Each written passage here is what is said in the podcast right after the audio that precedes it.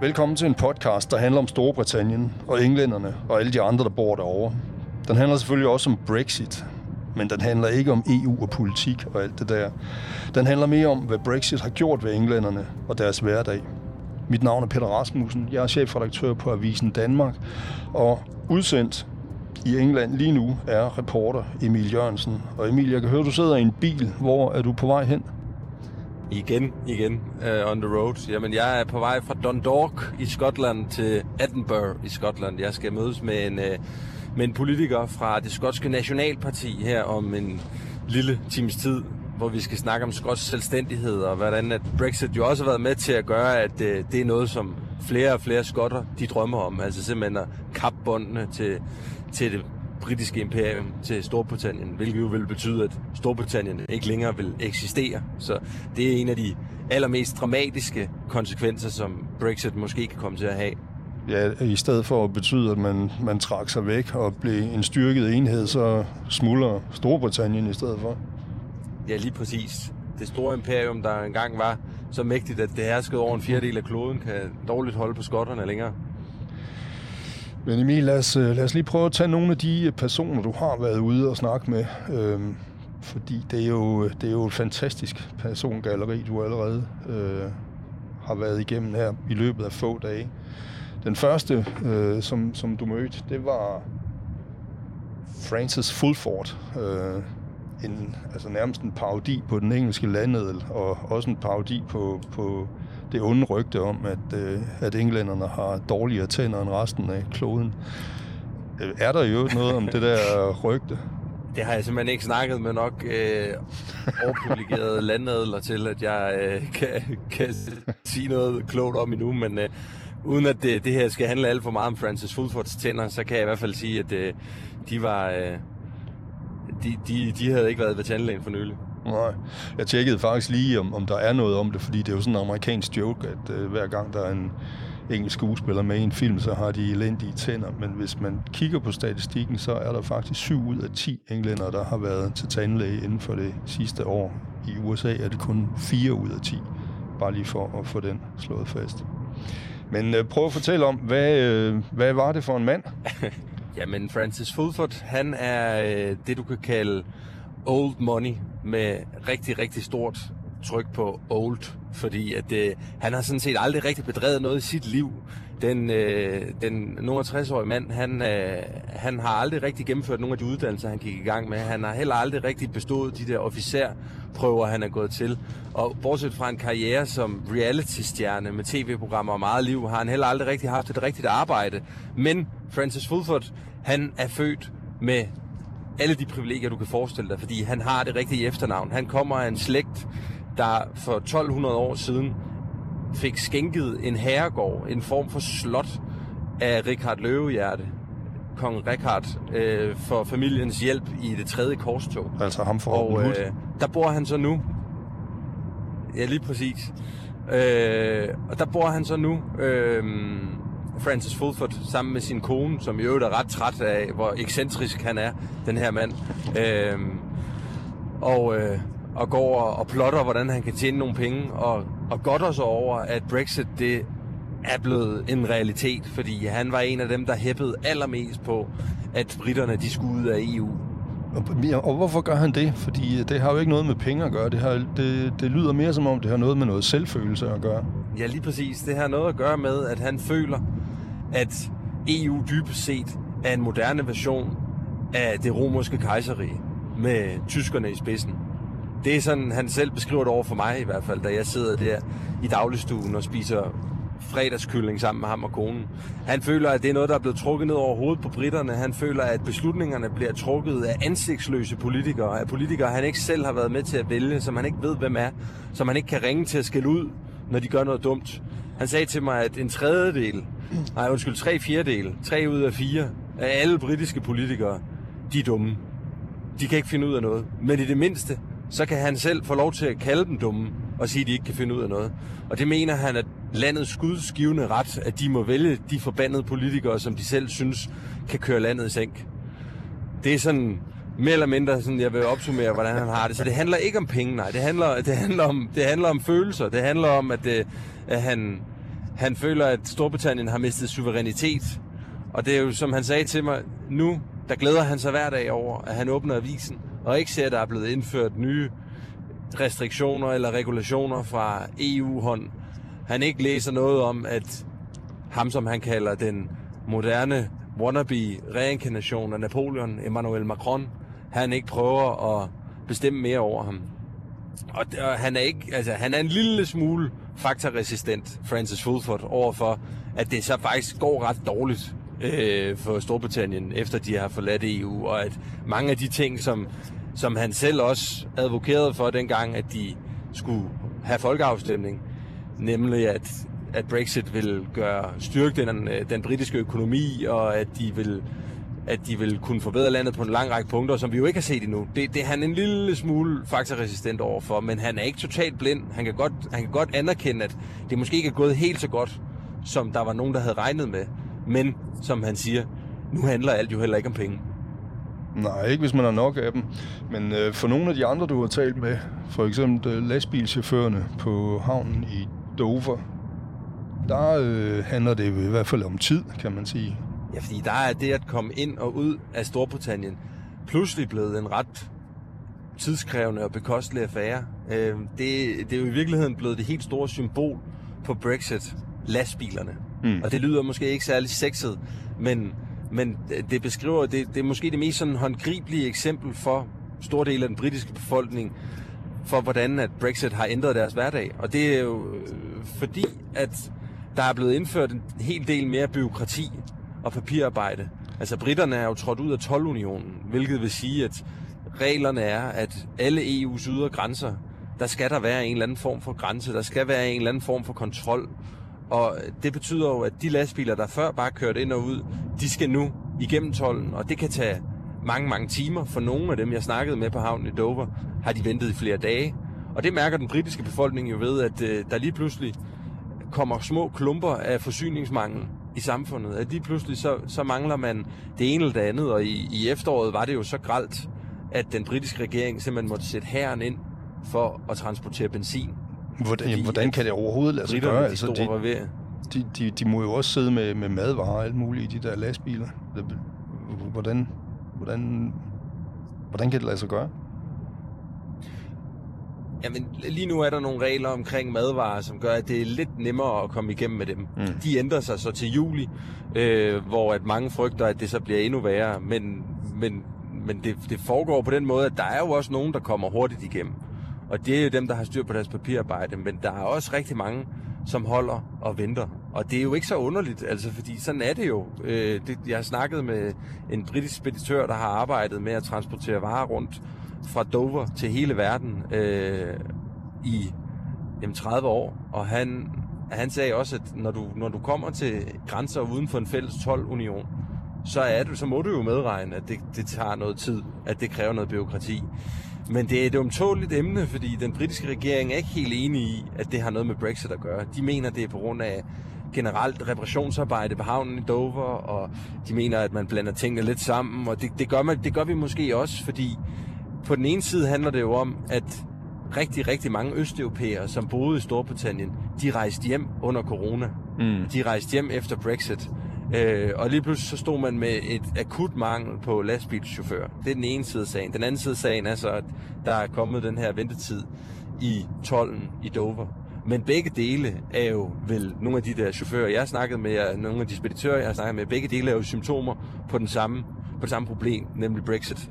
Må jeg ikke lige høre, bare, bare lige sådan praktisk, hvordan kommer du egentlig til at tale med dem? Det lyder som om, at du uh, har trængt dig ind på et, et område, hvor der holder lastbiler med, med ufortoldet gods. Det, uh, ved vi, om det var helt lovligt? Øh, jeg vælger at sige, at jeg ikke er sikker på, om det var ulovligt, men jeg, jeg, jeg valgte den lidt frække løsning og simpelthen øh, købe sådan en, en gul sikkerhedsvest fra en tankstation, som jeg så iførte mig. Og så øh, med min perfekte danske lastvognschaufførs accent, så gik jeg jo øh, sådan set bare ind i det område, hvor de holder og venter. Der er ligesom hen over en, en, en bilbro nede på havnen i Dover. Der er der en, øh, der er der en stor holdeplads, hvor der var hundredvis af lastbiler fra alle mulige steder i hele verden, fra Tyrkiet, fra Polen, fra Rusland, fra, fra hele verden, hvor at chauffører så sidder og venter. Og nogle af dem venter, fordi de har holdetid, altså fordi de skal øh, ifølge loven holde en pause, og en del af dem venter, fordi de sidder og venter på at få deres papir tilbage fra 12. Mm. Så der havde jeg en hyggelig søndag med at gå rundt og banke på rigtig mange øh, lastbilsdøre og prøve at snakke lidt polsk, og prøve at snakke lidt romansk, og prøve at snakke lidt engelsk, og øh, øh, prøve at undgå at få hældt alt for meget øh, slovensk brændevin øh, på mig fra nogle af dem, der sad og holdt hviletid. Øh, ja. og, og høre dem om, hvordan det går. Fordi det er jo i virkeligheden, det er jo fra hestens egen mund, det er jo, når der er den her usikkerhed om, hvad er det, der forårsager forsinkelserne. Når regeringen siger noget, speditørerne siger noget andet, havnemyndighederne siger noget tredje, så er den mest direkte kilde, vi kan få, jo nok i virkeligheden chaufførerne. Og det var det, jeg forsøgte på. Og hvad var deres vurdering så? De har jo kørt der masser af gange. Er det blevet mere eller mindre kompliceret efter Brexit?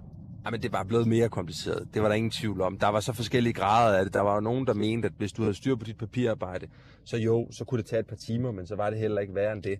Hvorimod der var andre, som jo kaldte det for en, altså en, en mindre katastrofe, som fortalte om, at det, de jo har kollegaer og firmaer, som simpelthen forsøger at undgå Storbritannien nu, fordi mm. det er mm. blevet så bøvlet.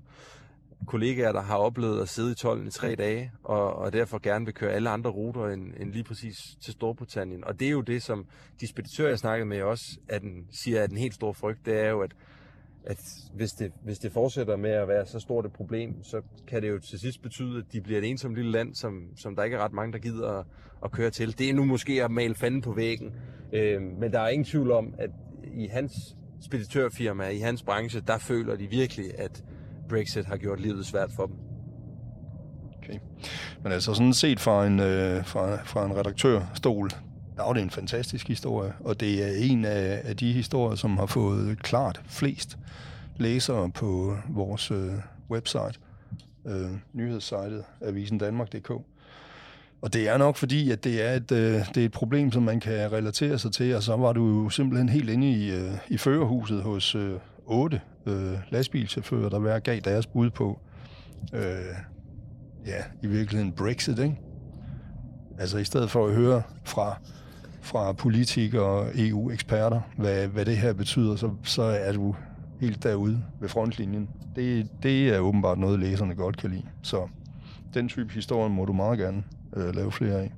Ja, jeg kan lige nævne en sjov ting, var, at den eneste, den eneste nationalitet, det ikke lykkedes mig at få krog, på krogen her på, på lastbilernes frontlinje, hvis vi kan kalde det det, det var russerne.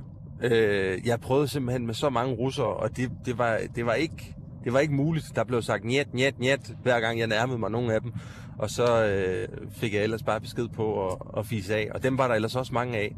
Øhm, om det har, det, det har nok ikke noget at gøre med, med det, der foregår på Østfronten i øjeblikket, men, men det var alligevel bare sjovt, at man, mens at der, for det var i søndags, hvor der var, hvor der var mange, mange øh, reporter om, at øh, nu var krigen på vej i Ukraine, mm. at man så der er samlet på en lastbilsholdeplads i Dover, både russere og ukrainer og folk fra hele verden ellers. Ja. Så det var, en, øh, det var en anderledes og sjov reportageopgave, og, og dejligt at høre, at læserne også har kvitteret for det. Det har de i hvert fald. Det er en, en kæmpe succes. Øh, Emil, men du har jo også snakket med en dansker. Øh, Nana Munk i London. Til synlædende på opfordring fra en, en, øh, ja. en læser. Hvad, øh, hvad gik den opgave ud på? Jeg skal være helt ærlig at sige, Peter, jeg havde faktisk ikke selv tænkt, at vi skulle have danskervinklen med heroverfra. Øh, jeg havde tænkt i alle mulige andre idéer, men lige netop det der med at spørge danskere i Storbritannien om, hvordan de oplevede Brexit, det var ikke en, der var på min i min idébog, men øh, det, det, var der, det var der ret stor efterspørgsel efter, da vi holdt Café Stiften arrangement, ja. øh, da vi holdt læsermøde inden afrejsen. Øhm, og derfor tog jeg fat i Nana, som jeg også afslører i artiklen, faktisk er en, jeg har kendt hele mit liv. Mm. Øhm, Nana Munk øh, og jeg er begge to fra Odense, og øh, Nana har boet i London siden 2014, og øh, derfor var det jo ikke for at, at, at genopleve gamle venskaber, jeg var på besøg. Det var simpelthen fordi, at hun har et ret godt indblik i, hvordan det har været. Både fordi hun bor der, og har boet der en del år, men også fordi, at hun har en engelsk kæreste. Øhm, Og det interessante ved, ved det, og det er lidt overraskende ved det også, synes jeg, var, at jeg havde selvfølgelig bedt den anden om på forhånd, prøv lige at tænke lidt over, hvordan har Brexit, en, hvordan har det påvirket din hverdag? Hvordan har, hvordan har du oplevet det som en af dem, der bor her? Og det, det der overraskede mig lidt, var, at hun fortalte, at i virkeligheden har det ikke haft så store konsekvenser for hendes hverdag. Men hun oplever faktisk, at vi nærmest går mere op i det herhjemme i Danmark, end, end hun gør i Storbritannien. Øhm, og det er jo selvfølgelig det er selvfølgelig et, et, et, øh, en udtalelse, man skal tage med visse forbehold, fordi der er jo ikke nogen tvivl om, at fra 2016, hvor Brexit blev stemt igennem, og indtil det blev gennemført tre år senere, der fyldte det alt i det britiske samfund. Der blev ikke, der blev ikke ført andet politik i parlamentet. Øh, det, det, Brexit var dagsordenen, og der var ikke andet. Men efter, at de ligesom er blevet enige med EU om en aftale, så er der også kommet en eller anden ro over det. Øh, alle politiske partier er nået frem til en konsensus om, at nu er det det, vi gør, og, øh, og, og mange britter er måske også blevet trætte af at snakke om det. Så, så Nana oplevede, at det stoppede med at være breaking news i Brexit øh, i Storbritannien, end før det gjorde i Danmark. Ja, det er jo lidt mærkeligt, fordi altså samtidig så kører de her meningsmålinger jo i England, der viser, at at der er mange af dem, der har stemt for at øh, forlade EU, de, øh, de har fortrudt, øh, og der er rigtig mange af dem, der selvom de stadigvæk øh, holder ved deres beslutning, så øh, jeg tror det er 42 procent eller sådan noget, som, som, som mener, at, at det er blevet værre, end de havde forestillet sig. Altså at, at, øh, at forlade EU har, har haft større konsekvenser, end de troede. Men det er altså ikke noget, de går og, og snakker så meget om, øh, hvis, hvis, hvis man skal tro det, som Nana Munk siger. Nej, og det, det, det som hun, fordi jeg udfordrer hende jo selvfølgelig også lidt på det, og det, det som hun ligesom begrunder det med, det er også, at forskellen er, at vi i Danmark er rimelig enige om teksten. I Danmark er de fleste medier og øh, danskere generelt, ifølge hende fuldstændig på bølgelængde omkring, at Brexit er et håbløst projekt. Og det er de jo ikke i Storbritannien, fordi selvom at der er et stigende antal britter, der har fortrudt, så er der jo stadigvæk mange, også mange medier, højreorienterede medier, som fortæller en anden historie, som fortæller en mere nationalistisk historie. Og derfor er det noget, der også kan føre til en del splid og polarisering. Så jeg tror også, at det handler om, det mener Nana Munk i hvert fald, at det nogle gange bare er nemmere ikke at tage den diskussion, simpelthen fordi folk er så uenige. Men altså konkret for, for hende vil det jo betyde, altså, at hun ikke vil være kommet til London på den måde, hun, hun er nu, skriver du. Ja, og det er, det er så også det, som den artikel den handler om. Den handler jo netop om de konsekvenser, det har haft for danskere og danskere, der gerne vil til Storbritannien. Og der taler jeg med vores ambassadør for Storbritannien, Peter Thusen, der, Lars Thusen, undskyld, som siger, at, øh, at det, vil, det har ikke haft så stor en betydning for dem, der allerede boede i London. Det vil sige dem som Nana Munk. Fordi de har haft mulighed for enten at få en permanent opholdstilladelse, eller søge om en permanent opholdstilladelse, de kunne få efter nogle år. Men dem, som efter Brexit-skæringsdatoen gerne vil over til London. Måske på samme måde, som Nana Munk gerne ville, eller som Nana Munk gjorde det for nogle år tilbage, da hun først kom herover som udvekslingsstuderende, og sidenhen fik praktikplads, og sidenhen fik et velbetalt, eller fik et, et arbejde, som hun fik løn for. Det er ikke muligt længere. Og det er det simpelthen ikke, fordi at dem, som måske har tilbragt et sabbatår på at arbejde på Joe and the Juice, eller arbejde i lavkagehuset på en pop eller på et hotel, de tjener simpelthen så lidt i dag, at de ikke kvalificerer sig til en opholdstilladelse. Det er næsten umuligt, siger ambassadøren for dem, at komme over og bo i London, eller i Liverpool, eller i Glasgow, eller hvor de nu gerne vil bo henne efter Brexit. Mm. For dem, som kommer tog til London for at arbejde i uh, ulønnet praktik, for at få noget uh, erhvervserfaring og noget, noget engelsk kundskab, det kan man heller ikke længere. Og for, for alle dem, som jamen, øh, gerne vil på et udvekslingsprogram på et øh, Erasmus-finansieret øh, universitetsophold herovre, det er heller ikke muligt længere. Hvis man vil på uni i Storbritannien nu, så skal man betale det samme som udlændinge fra Japan og fra øh, USA og fra andre ikke-EU-lande altid har betalt. Og det vil sige, at prisen simpelthen er tre eller fire dobbelt i forhold til, hvad den var før Brexit. Så den har haft, der er nogle danske tabere af Brexit, og det er alle dem, som, som måske har drømt om røde dobbeltdækkerbusser og. Big Ben og, og skulle bo i London. Og der, ligesom der bor jo til synlædende øh, ret mange danskere i London. Ja, jeg fandt jo så lidt ud af, Peter, jeg måske har løbet med, med en halv, halv øh, falsk historie, fordi jeg har jo gået og fabuleret om, at, øh, at London skulle være den femte største by målt på danskere. Altså hvis Londons danskere alle sammen, de fandt en by på heden, så, så vil det være så vil det være det femte største ikke, i landet. Og det, øh, ja, det, det, det passer så åbenbart ikke helt. Vi ved det i hvert fald ikke, fordi at Brexit har gjort, at der for første gang er blevet ført tal for første gang har vi fået et register, fordi at øh, nu er det sådan, at man skal søge om opholdstilladelse. Og det der, øh, jeg mener, det er 32.000, Lars 1000 fortæller mig, der har gjort. Øh, og 12,5 af dem, de bor i London.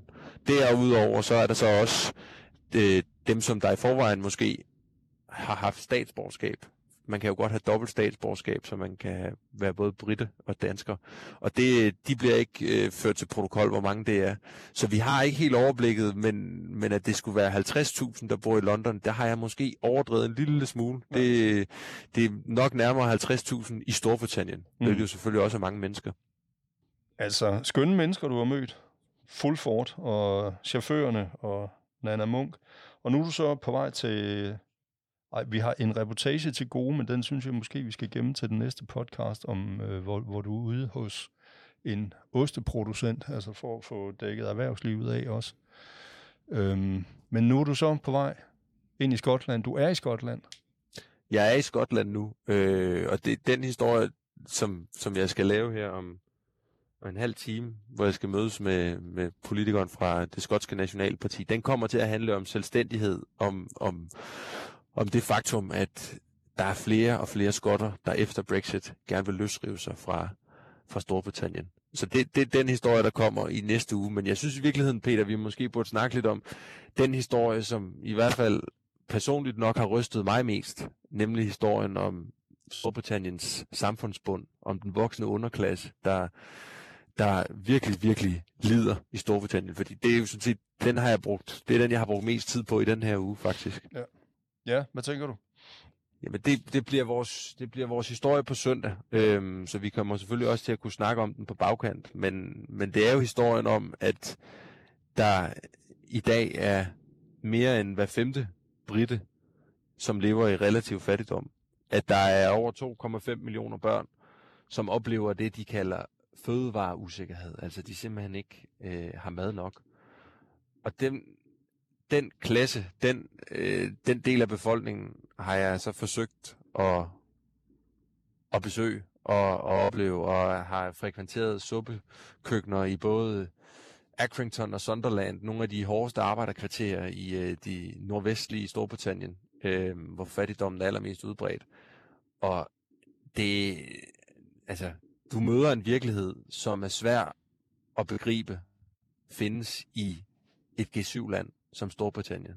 Altså det, det, det er forhold, der, der virker som noget fra et uland, men det er England. Og det nogle af dem, jeg har mødt, der kan det i virkeligheden stilles op med et meget, meget simpelt spørgsmål. Og det er, vil du gerne tænde for varmen, eller vil du gerne have aftensmad?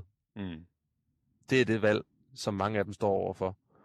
Altså det er, det er hjem med mus i sofaen og svamp i loftet. Det er det er hjem, hvor at folk de går tidligt i seng, fordi de ikke kan holde varmen. Og det er hjem, hvor at en uset lægeregning på 11 pund, den potentielt kan vælte et helt budget.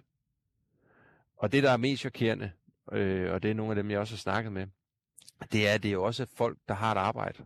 Det er folk, der, der sådan set arbejder fuld tid, men bare ikke kan få enderne til at mødes, fordi at inflationen den er på sit højeste i 30 år i Storbritannien fordi at corona virkelig har ramt bunden af samfundet hårdt. Og så også fordi, at vi måske ser nogle af dønningerne fra, fra Brexit. Det er noget af det, jeg prøver at, at, at gå, på, gå på opdagelse i, i, i den artikel, der kommer på søndag. Man kan godt sige, at det var vel egentlig også noget af det, der gjorde, at, at vi var enige om, at det her var vi nødt til at tage over og kigge på, at, at, at der, der ved juletid kom historier om, at der var, der var simpelthen regulær fattigdom i, i, i nogle øh, dele af, af Storbritannien. Men det der, det lyder jo, altså, det lyder jo forstemmende. Hvad er det for nogle job, de har? Øh, hvordan, altså, er det fuldtidsjob, man ikke kan leve af, eller hvordan? Jeg har talt med en 23-årig mor øh, ved navn Britney, som bor i Accrington, hun arbejder i en, i en sportsforretning, en tøjforretning, som ekspedient. Hendes søn, hun har en søn på halvandet år. Hendes søns øh, far, han øh, er banemand i den lokale fodboldklub. Han ordner grøntsværen. Øh, og alligevel, så kan de simpelthen ikke få enderne til at mødes. Hun ville ikke kunne klare sig, hvis ikke at hun havde adgang til et af de seks suppekøkkener, der er i den 30.000 indbygger store by i Accrington. Altså, det er helt, et, helt, et helt vildt øh, statistik, der kom frem sidste år, efter at der blev lavet en undersøgelse fra parlamentet, det britiske parlament. Det er, at der i dag er flere suppekøkkener i Storbritannien, end der er McDonald's-restauranter. Der er 2.200 okay. suppekøkkener, og vi er, de er kommet ud i en situation, hvor at der simpelthen er en voksende del af den britiske befolkning, der er dybt afhængige af den hjælp, som de får fra suppekøkkenerne. Og det er jo selvfølgelig en historie, der handler om meget mere end Brexit, det her. Altså det her, det er jo, hvordan at, at det er endt her, det er jo sådan noget, der bliver skrevet store afhandlingsprojekter om på universiteter. Og baggrunds, baggrundsafsnittet er langt, altså fordi det handler jo både om, om afindustrialisering, det handler om Margaret Thatchers jernladiens kamp mod øh, fagforbundene herovre, det handler om skiftende konservative regeringer og den politik, der er blevet ført, og et velfærdssystem, der er blevet slanket. Det handler om finanskrise, og det handler også om corona og inflation og Brexit. Og det er ligesom overskrifterne lige nu. Og øh, det, som der, der også er interessant, det er jo, at for, for mange af dem, der lever det her liv på kanten, der blev Brexit jo solgt som løsningen. Der var Brexit jo det, der skulle altså, simpelthen løse de her fattigdomsproblemer i Storbritannien. Og det, øh, det venter vi stadigvæk på at se, hvordan det kommer til at gå. Men, øh, men lige nu, i takt med, at øh, priserne også bare eksploderer på både fødevarer og benzin, så er der rigtig, rigtig, rigtig mange britter, der, øh, der er på røven. Hvad, hvad ligger sådan en øh, løn på? Altså en fuldtidsløn, som man ikke kan leve på? Hvor, hvor, hvad er niveauet? Britney, som jeg talte med, hun får 9 pund i timen. Så det svarer jo til omkring, ja, hvad, 80 kroner. Og øh, det man så skal huske, det er, at der er jo ikke rigtig noget sikkerhedsnet under hende. Så det vil sige, da hun for eksempel blev syg af corona i januar måned, og missede seks arbejdsdage, der væltede det en hel måned for hende. Øhm, det at hendes søn, han så også lider af nogle forskellige allergier, og en gang imellem har brug for noget specielt mælk eller medicin, det er sådan noget, der gør, at, at hun i øjeblikket ikke har råd til at tænde for varmen derhjemme. Og hende har altså siddet over for at snakke med om, hvad, hvad, hvad, hvad vælger man så, ja. når, hvis, hvis valget det er mellem at sætte varme på, eller at få noget at spise. Og der siger hun, at hvis hun kan, så så lever hun af kaffe og sørger for, at øh, der, der er varme i huset. Og jeg har været ude med nogle af de her øh, nødhjælps- eller hjælpeorganisationer øh, og suppekøkkener, der også laver sådan lidt opsøgende arbejde, og været ude i nogle af de huse, hvor folk de bor. Og det er jo sådan, at du nærmest kan se din egen ånde, når du kommer derind, fordi at folk pakker sig ind i tæpper og øh, øh, jamen, ligner, ligner små eskimoer, som en af dem lidt grinende bemærkede til mig. Øhm, frem for at tænde for varmen. Og det vilde er jo lige præcis, at, det, at, at, at hun ikke er alene, og at det ikke er noget særsyn, men at, at, at det er en del af, af den engelske befolkning, der simpelthen er ramt af det her. Altså med, med så mange suppekøkkener, ja, der det, må behovet jo være enormt. Det er det, og, og det som den fordom, som man også godt kan udviske nu, det er, at det her, det er ikke det er ikke det, som man måske forestiller sig, når man, når man ser folk, der står nede ved suppekøkkenet. Det er ikke, det er ikke alkoholikere, misbrugere og arbejdsløse og hjemløse alle sammen. Det er også mere eller mindre almindelige mennesker, øh, som, som har et arbejde, og som har en familie, og som bare ikke kan få enderne til at mødes.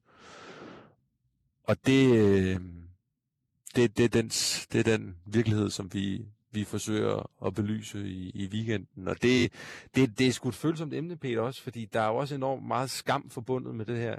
Mm. Det, det har virkelig været svært at, at finde nogen, som har lyst til at, at fortælle om det her, fordi en anden meget øh, overset gruppe, som, som jeg har stiftet lidt bekendtskab med i de her suppekøkkener, det er især de ældre. Altså det er, det er Storbritanniens pensionister, som, som sidder alene i, i deres 70'er og 80'er, og simpelthen ikke har penge nok til, at de kan sætte varme på heller ej. Og for dem vil du aldrig nogensinde se det, fordi at de, de klæder sig fint på, når de går ud, og øh, de holder ligesom en facade, der gør, at, øh, at der vil aldrig være nogen, som vil mistænke dem for at sidde derhjemme og fryse, og ikke få særlig meget at spise. Men, men det er altså også sådan, virkeligheden ser ud, ifølge nogle af de her forskellige hjælpeorganisationer, jeg har siddet sammen med. Men det er altså på søndag i Avisen Danmark. Man kan læse det selvfølgelig også på, på vores webside, avisendanmark.dk. Øhm, Emil, jeg tror, du skal se at komme ind til den skotske politiker. Øhm, men lad os ringes ved øhm, i løbet af næste uge, for lige at få samlet op på, på den der frygtelige fattigdomshistorie. Ja, den, den, den må jeg indrømme. Den, øh, jeg glæder mig til at se den, men det, det er da... Det er jo frygteligt at høre om, at, at, at de findes, øh, altså regulære fattigdomsproblemer i øh, Storbritannien. Du må læse med for søndag, Peter. Yes. Vi stopper her. Øh, Emil, fortsat god tur. Mit navn er Peter Rasmussen. Jeg er chefredaktør på Avisen Danmark, og vi ringes ved i næste uge, Emil. God tur. Tak for det. Vi snakkes ved.